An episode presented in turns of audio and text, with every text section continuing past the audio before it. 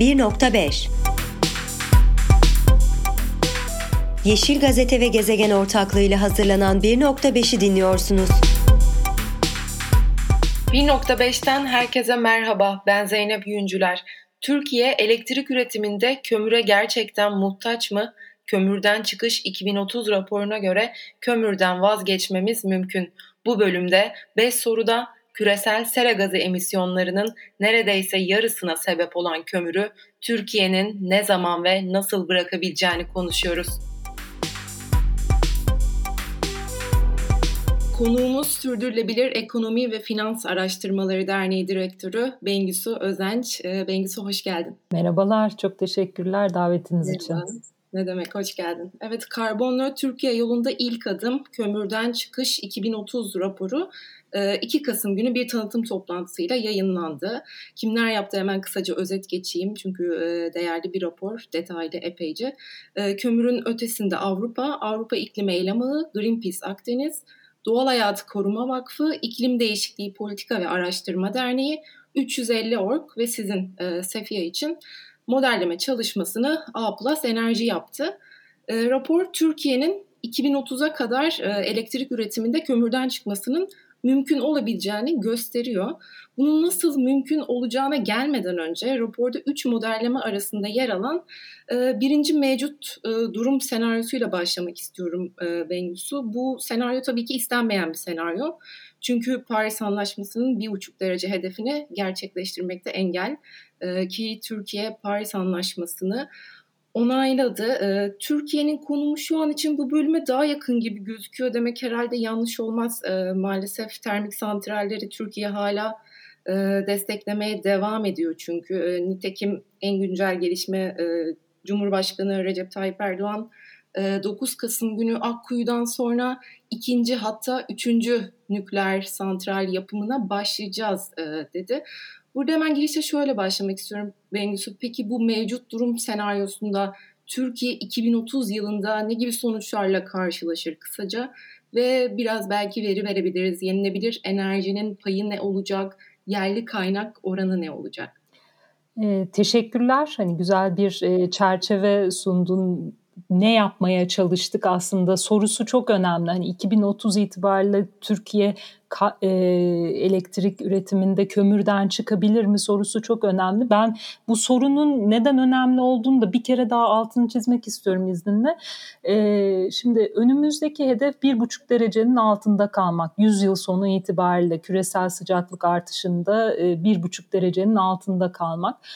E, bunu yapabilmenin e, bir ara durağı 2050 yılı itibariyle yani 100 yıl ortası itibariyle net sıfır olmak. Net sıfır ne demek? İnsan kaynaklı emisyonların e, yutaklarla, doğal ya da teknolojik yutaklarla aslında e, eşit hale getirilmesi. Yani sıfır, e, net sıfır dediğimizde bu anlaşılmalı. Sıfır emisyon değil, net sıfır. E, bunu yapabilmenin başka bir ara durağı, 2050 bizim için çok uzak aslına bakarsan. Çünkü e, işte politikacıları bir yandan da daha kısa vadeli ara hedeflere doğru e, teşvik etmek gerekiyor ki 2050 yılına geldiğimizde neden olmadı bu hedefe neden erişemedik demeyelim. E, 2050'ye net sıfıra erişirken ara hedefleri de aslında Uluslararası Enerji Ajansı'nın 2050 patikası raporu, e, net sıfır patikası raporu çok güzel özetliyor. 2030 yılında gelişmiş ülkelerin e, kömürden çıkması, 2040 yılına kadar da küresel olarak kömürden çıkışı öngörüyor bu rapor. Yani 2050'ye kadar bizim net sıfır olabilmemiz için 2030'u 2040 e, kömür açısından önemli eşik e, tarihler ve hatta şunu da söylemek lazım. 2020 yılı itibariyle 2021 özür dilerim e, yeni hiçbir kömür santrali kömür sahası e, yapılmamalı bunu söylüyor. Yani yeni hiçbir kömür yatırımı yapılmamalı. Ama bunun üstüne 2030'u 2040, 2040'da küresel olarak da kömürden çıkılmalı. Şimdi biz burada Türkiye'yi nereye yerleştiriyoruz? Yani Türkiye hep bir özellikle Paris e, konusunda pozisyonu hep e, sıkıntılıydı. İşte ekler mevzu vardı. E, eklerde Türkiye'nin gelişmiş ülkeler arasında sıralanıyor ol, olması zaten bugüne kadar Paris'in onaylanmasının önünde bir engel oldu. E, yani Türkiye 2030 ama hadi olmadı 2040'a kadar kömürden çıkmalı diye bir e, şeyimiz olmalı önümüzde. Eğer bu küresel hedeflere erişmek istiyorsak. Peki bu teknik olarak mümkün mü? E, raporun sorusu da buydu zaten. E, mevcut durum senaryosunun altında aslında bunun zaten böyle bir odakla bir enerji politikası yürütülmediği için mevcut şartlar altında bunun mümkün olmadığını görüyoruz. Mevcut durum senaryosu bize ne, de, ne diyor? Enerji politikalarının mevcut haliyle de devam edeceğini söylüyor. Mevcut durumun içerisinde ne var? Yerli kömür santralleri için uygulanan alım garantileri var. Kapasite mekanizması ödemeleri var. Kapasite mekanizması ne demek? Aslında bu santrallerin ayakta durabilmeleri için, üretime devam edebilmeleri için onlara yapılan ödemelerden bahsediyoruz. Ee, işte herhangi bir karbon fiyatlandırma mekanizması bulunmuyor mevcut durum senaryomuzun altında. Yani şu anda olduğu gibi. Karbon fiyatlandırmasının olmaması ne demek? Aslında termik santrallerin bir yandan teşvik alırken hani yap e, bu faaliyetlerini sürdürmeleri için bir yandan da yarattıkları dışsallıklara hani karbonun yarattığı e, hem iklim değişikliği, sağlık etkileri ya da diğer ekolojik etkiler gibi e, hiçbir zararı, e, negatif dışsallığı aslında ödemiyor olması durumu. Bu da bir teşvik aslına bakarsan. E, bu gibi hani teşviklerle mevcut durum senaryosu altında kömür yatırımları olduğu haliyle devam ediyor. Tabii çeşitli varsayımlar da var. İşte elektrik talebi e, tahminleri var. E, Türkiye'nin gayri safi yurt içi hasılasıyla büyümekte olan bir e, elektrik talep tahmini. Burada en çok sorulan sorulardan bir tanesi enerji verimliliğini göze aldık, e, göz önünde bulundurduk mu? Evet, elektrik talebi tahmininde bir verimlilik artışı varsayımı da var. E, bu da mevcut e, Türkiye'nin strateji dokümanlarından hedeflenen elektrikte verimlilik artışından bahsediyoruz enerjide. İşte bu son dönemde en çok karşılaştığımız doğalgaz ve kömür tarifelerindeki şoklar, bu emtia piyasalarında yaşanan mevcut krizler bunların geçici olacağını varsaydık. Yani mevcut şok altında da değerlendirmedik aslında. Çünkü çok ciddi 2-3 katına varan artışlar oldu her iki kaynağında fiyatlarında. Ee, ve işte e, bu her bir yatırım içinde farklı e, uluslararası kabul gören yatırım, sabit ve değişken işletme maliyetleri e, varsayımları altında bir mevcut durum senaryosu yürütüldü. Mevcut durum senaryosu altında e, hani yenilenebilirden bahsedecek olursak evet yenilenebilirde bir e, artış var. Zaten hani e, şeyin de e, resmi hedeflerin de e, öngördüğü bazı artışlar var ama piyasa o kadar hızlı ilerliyor ki aslında e, şeyi de görüyoruz. E, bu resmi senaryolardan daha da hızlı bir artış olduğunu görüyoruz. 2035 e, sonuna kadar e, toplam rüzgar ve güneş kurulu gücünde bir üç katına kadar mevcut durumun yani 2019'daki durumun 3 katına kadar daha fazla rüzgar ve güneşin e, olduğunu, sistemde olduğunu görüyoruz. Bu aslında hani mevcut durumda göze çarpan e, değişikliklerden bir tanesi de bu. Yeni kurulan e, güçün, e, kapasitenin çoğu yenilenebilir enerjiden geliyor. Yani yenilenebilir enerji siz kömürü e, teşvik ettiğiniz durumda bile daha avantajlı olduğu için bu maliyet düşüşleri nedeniyle sisteme daha çok giriyor. Ama hani şeye bakacak olursak işte yenilenebilir enerjinin payı yüzde 50'de kalıyor. Ee, işte yerli kaynaklardan elektrik üretimin payı bunu da çok önemsiyoruz. Neden? Çünkü bizim e, cari açık sorunumuz var. Bunun en büyük e, nedenlerinden bir tanesi de e, ithal kaynak, e, enerjide kullandığımız ithal kaynaklar. Onun için yerli kaynak payını arttırmaya çalışıyoruz. %60 seviyesinde e, gerçekleşiyor mevcut durum alt, e, senaryosu altında. Yerli kaynaktan e, elektrik üretim payı. Bu bizim aşağı yukarı e, enerji e, şeyimizi, e, sepetimizi ifade eden rakamlar mevcut durum senaryosu altında. Bengsu şunu da merak ediyorum. Ee, kısaca değindin aslında rakamsal olarak belki detaylandırabiliriz. Hani raporun gerçekliğini biraz daha anlayabilmek için. E, raporda oluşturulan e, o üç senaryo nasıl bir e, ekonomik modelle oluşturuldu bilmiyorum. Bir ekonomik model terimi doğru olur mu ama yani şu anda Türkiye'nin yenilenebilir enerji piyasa fiyatlandırması ne durumda? Rakamlar neler? Bir örnek verebilir miyiz? Ve bu piyasa nasıl belirleniyor? Raporda nasıl belirlendi? Evet, şunu söyleyeyim yani bu bir ekonomik model değil. Hı hı. Ee, yani e, ekonomik e, varsayımları e, mevcut e, raporlardan, uluslararası raporlardan alıyor. Neyi alıyor ekonomik varsayımlar derken bir ne dedik? İşte elektrik talep tahminini e, gayri safi yurt içi hasıladaki büyümeyle tahmin ediyor. E, gayri safi yurt içi hasıladaki büyümeyi uluslararası kuruluşların raporlarından alıyor ve ortalamada bu 14 yıllık bir e, projeksiyon yapıldı. Aşağı yukarı işte 3 %3 civarında bir e, büyüme varsayıyor ortalamada. Ama geri kalanında yani asıl teknik raporun teknik kısmında bir günlük hatta saatlik günlük demeyeyim saatlik bir arz talep e, dengesini sağlayacak bir model işliyor arkada. Bir elektrik e, modeli işliyor. Yani ne yapıyor bu elektrik modeli de? E, piyasa fiyatları altında e, her bir e, bahsettiğim gibi her bir e, elektrik e, şeyinin, santralinin hangi maliyetlerde işlediğini biliyoruz. Piyasa takas fiyatının oluştuğu noktada en ucuz e, kaynaktan itibaren bu e, talep karşılanmaya başlıyor, elektrik talebi karşılanmaya başlıyor e, ve şeye geldiği zaman hani talebin tamamının karşılandığı ve piyasa takas fiyatının üstünde kalan e, yani maliyetleri çok daha yüksek olan santraller yavaş yavaş e, sistemden çıkmış oluyorlar. Zaten e, hani herhalde daha sonra e, konuşuyor olacağız. Bu alternatif senaryolarda yani kömürden çıkış senaryolarında asıl farkı yaratan da e, bu kömürün o bahsettiğimiz dışsallıklarının maliyetlendirilmesi yani daha maliyetli şekilde sistemde yer almaya çalıştığı zaman e, aslında bunu başaramıyor. Ki mevcut durumda da dediğim gibi e, en çok yenilenebilir enerji kapasitesi devreye giriyor. Ama bir de hani o şeyi de vurgulamak lazım. Yenilenebilir enerji kapasitesinin devreye girmesinde mevcut durumda e, YEKA ve YEKDEM e, uygulamaları var. Yenilenebilir enerji yani e, şeyle giriyor aslında bir kotayla mevcut durumda giriyor.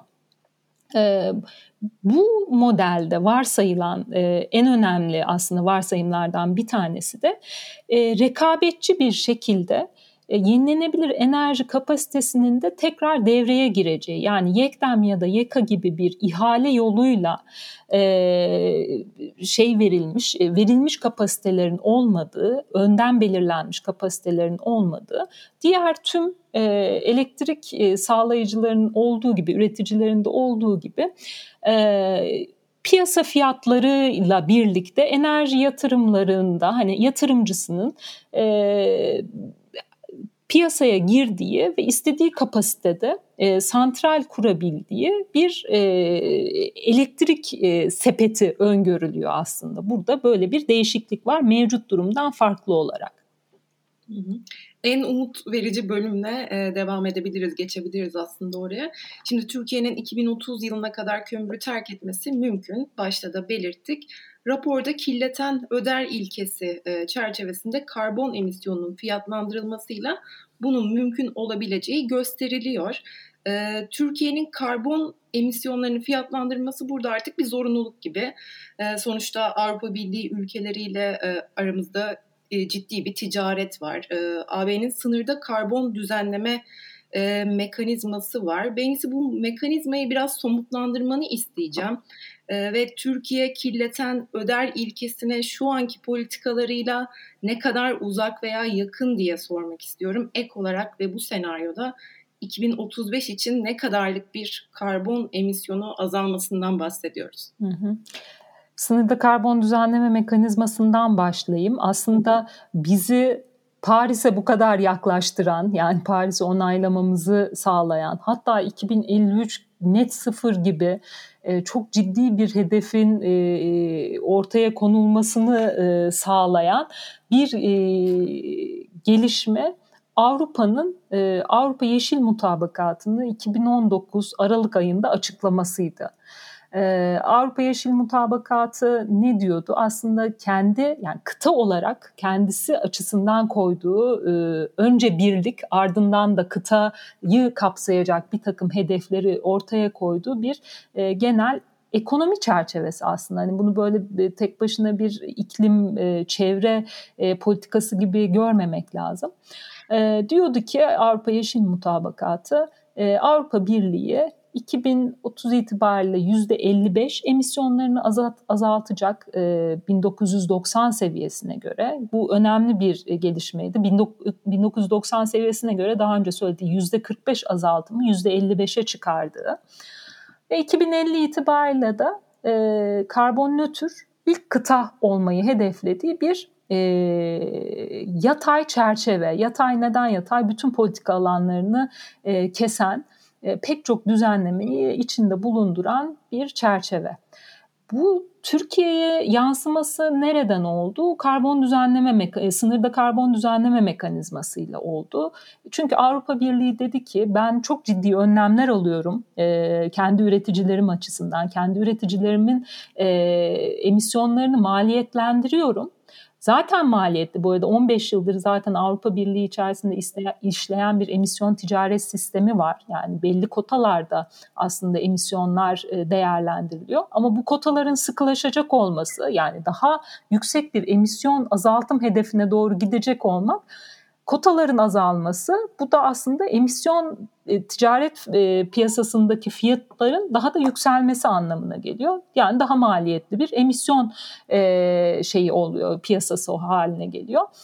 Üreticileri, kendi üreticileri için emisyonlar daha büyük maliyet yaratırken yani daha yüksek maliyetli üreticiler faaliyetlerine devam ederken Avrupa Birliği dışındaki piyasalarda faaliyet gösteren üreticilerin tabii ister istemez e, bir avantajı doğmuş oluyor. E, bu çevre e, politikalarının ya da işte buradaki ne diyeyim emisyon ticareti ya da emisyon fiyatına ilişkin bir uygulamanın olmadığı piyasalarda üreticiler daha ucuza üretimlerini yapıp Avrupa Birliği'ne ihraç edebilirler ya da Avrupa Birliği içerisindeki üreticiler yurt dışında kuracakları fabrikalarla e, ve emisyonları karşılığında ödemeyecekleri fiyatlarla daha ucuza üretimlerine devam edebilirler. Bu da aslında Avrupa'nın kendi sanayisini kaybetmesi demek.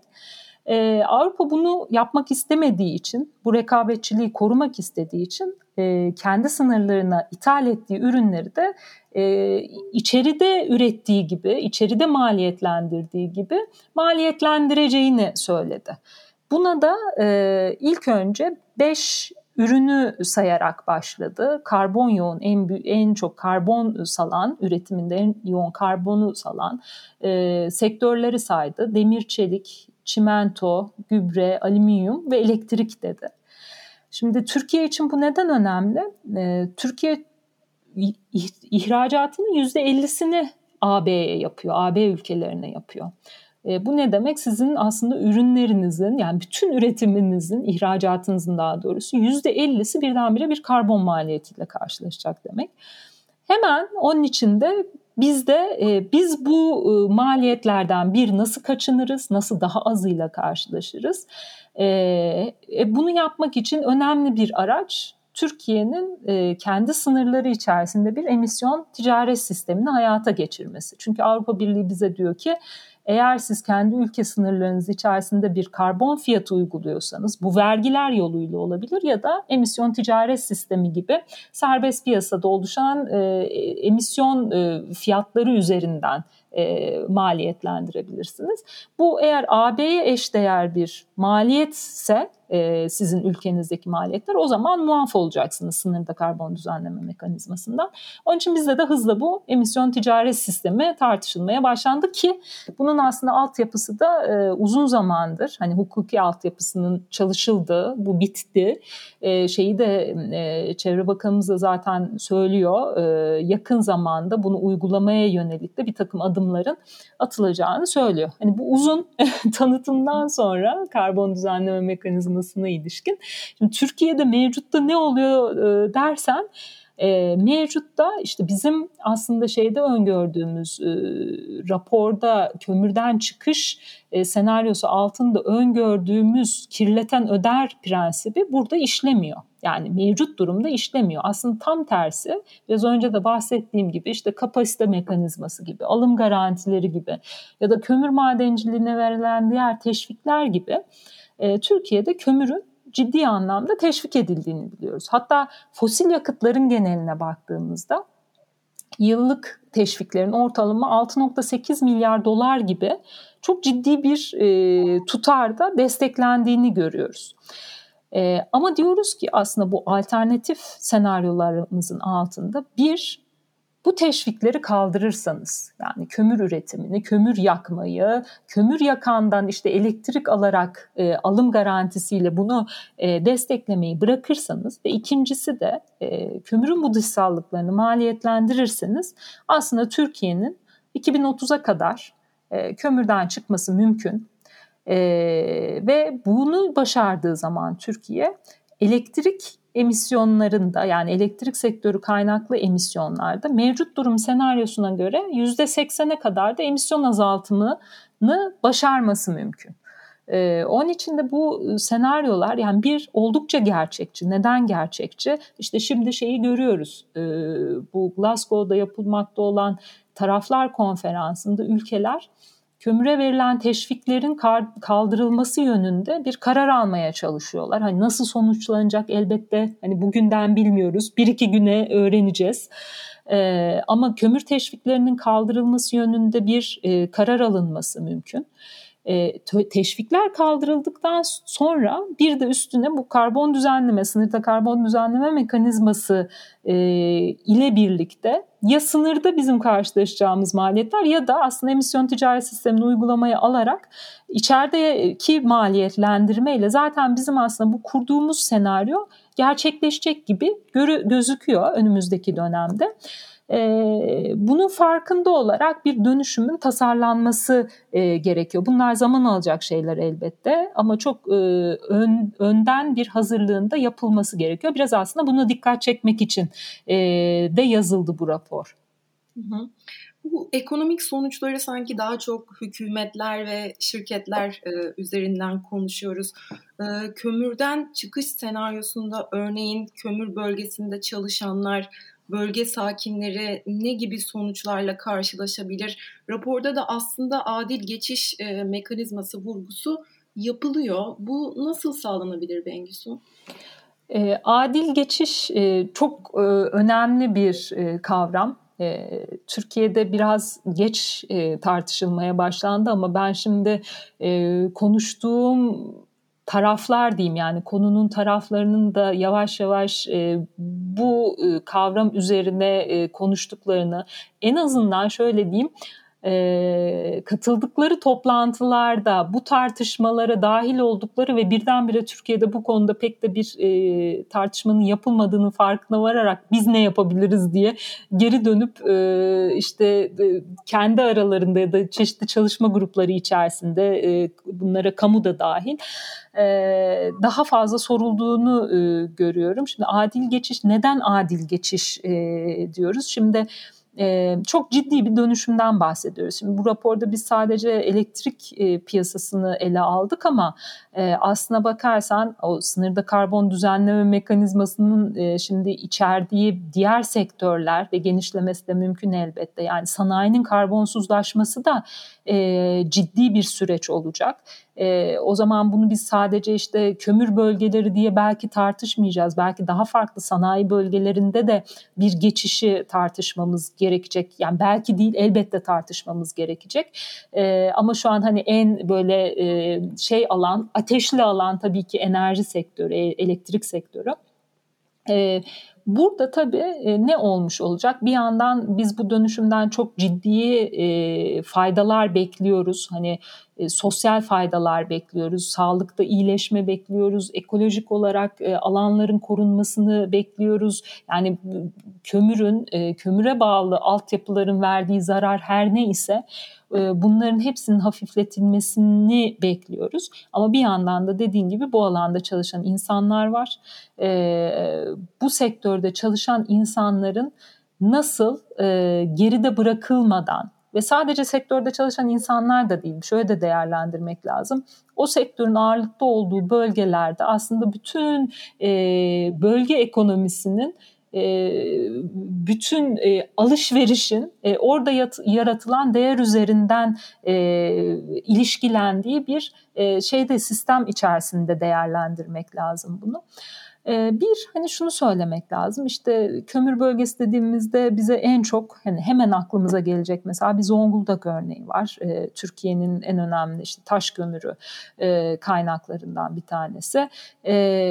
Burada baktığımız zaman hani tarihsel olarak Zonguldak hep kömür üzerinden var olmuş bir bölge. Ama rakamlara baktığınızda bu Türkiye'nin geneli için de böyle. Zaten kömür alanında çalışan yani kömürün istihdamında ciddi bir daralma zaten hala hazırda görüyoruz.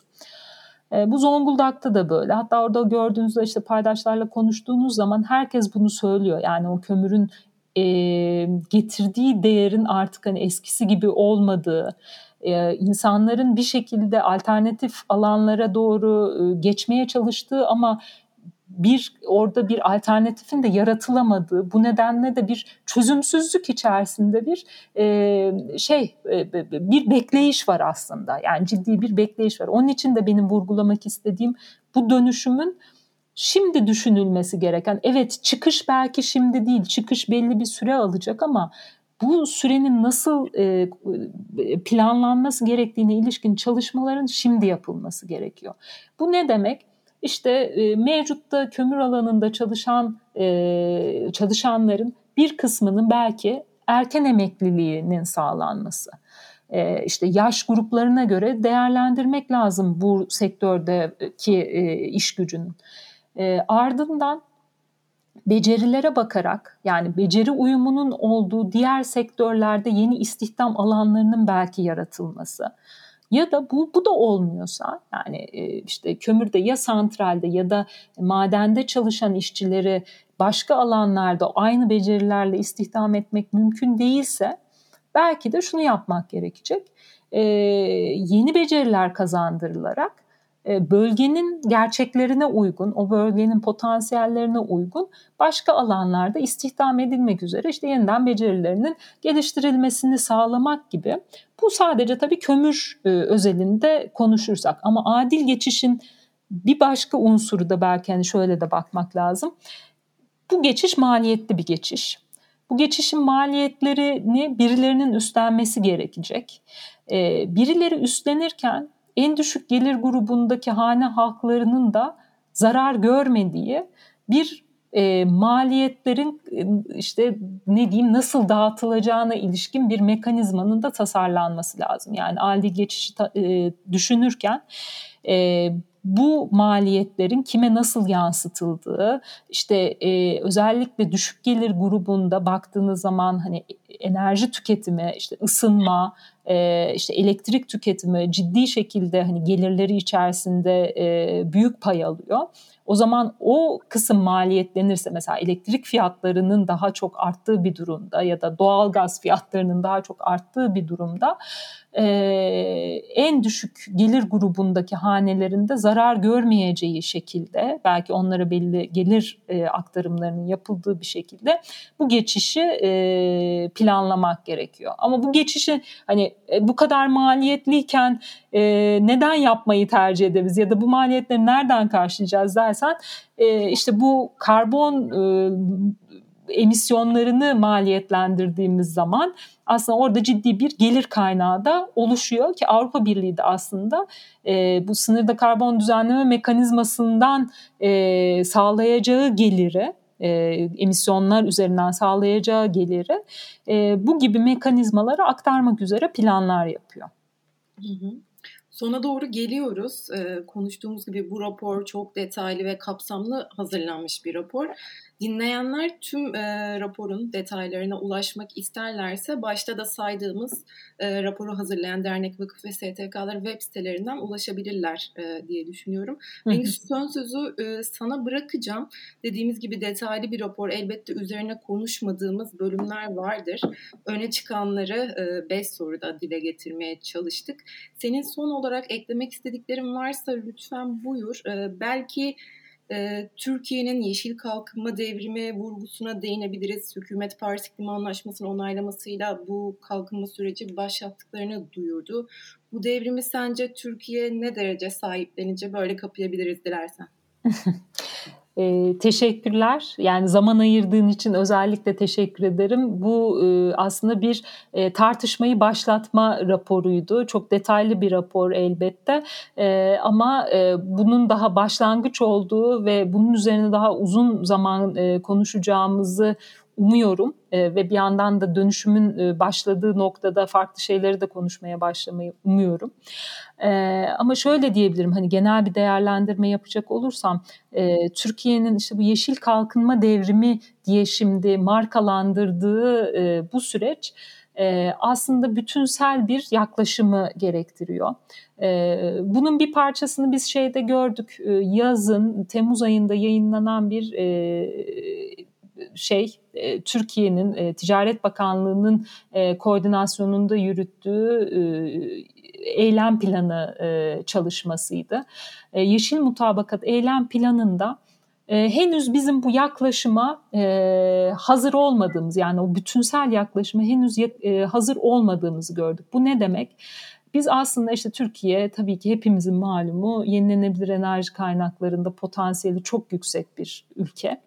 E, o tarafta işte iyi gelişmeleri daha çok göz önüne e, koyarak işte bu yenilenebilir enerji yatırımlarının ne kadar iyi ve ne kadar hızlı olabileceğini e, daha çok böyle ortaya çıkararak ama bunun yanında karbon yoğun sektörlerde bir dönüşümü öngörmeyen bir e, yeşil mutabakat eylem planıyla karşılaştık. Yani bu bizim yeşil dönüşüm, e, yeşil kalkınma e, şeyimiz, devrimimiz böyle tek taraflı, tek ayaklı gerçekleşemeyecek bir devrim. Onun için de çok bütünsel bir şekilde bütün alanlarda nasıl değişebileceğimiz ve ertelemeden yani e, dünya bu tarafa doğru dönüşüyorken işte e, rekabetçilik çok önemsediğimiz bir konuysa Türkiye'nin küresel e, piyasalardaki rekabeti bu yeşil dönüşümün e, getireceği e, rekabet gücü avantajlarını da ıskalamadan onun için de bu işe gecikmeden tüm alanlarda bir dönüşümü hep birlikte topyekun bir e, planlamak gerekiyor. Böyle parça parça bir dönüşümden ziyade herkesin aynı tarafa baktığı ve aynı hedefi hedefe doğru yürüdüğü bir dönüşümden bahsetmemiz gerekiyor. Umarım diğer parçalarını hani burada elektriği konuştuk.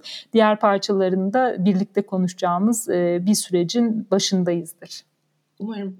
Bengsu cevapların için çok teşekkürler. Katıldığın için de umarım e, ikinci senaryo kömürden çıkış senaryosuna hemen tanık oluruz diyelim. Çok teşekkürler Zeynep. Tekrar sağ ol, çok sağ ol. Evet 1.5'in 6. bölümünü dinlediniz. Bir dahaki bölümde görüşmek üzere, hoşçakalın.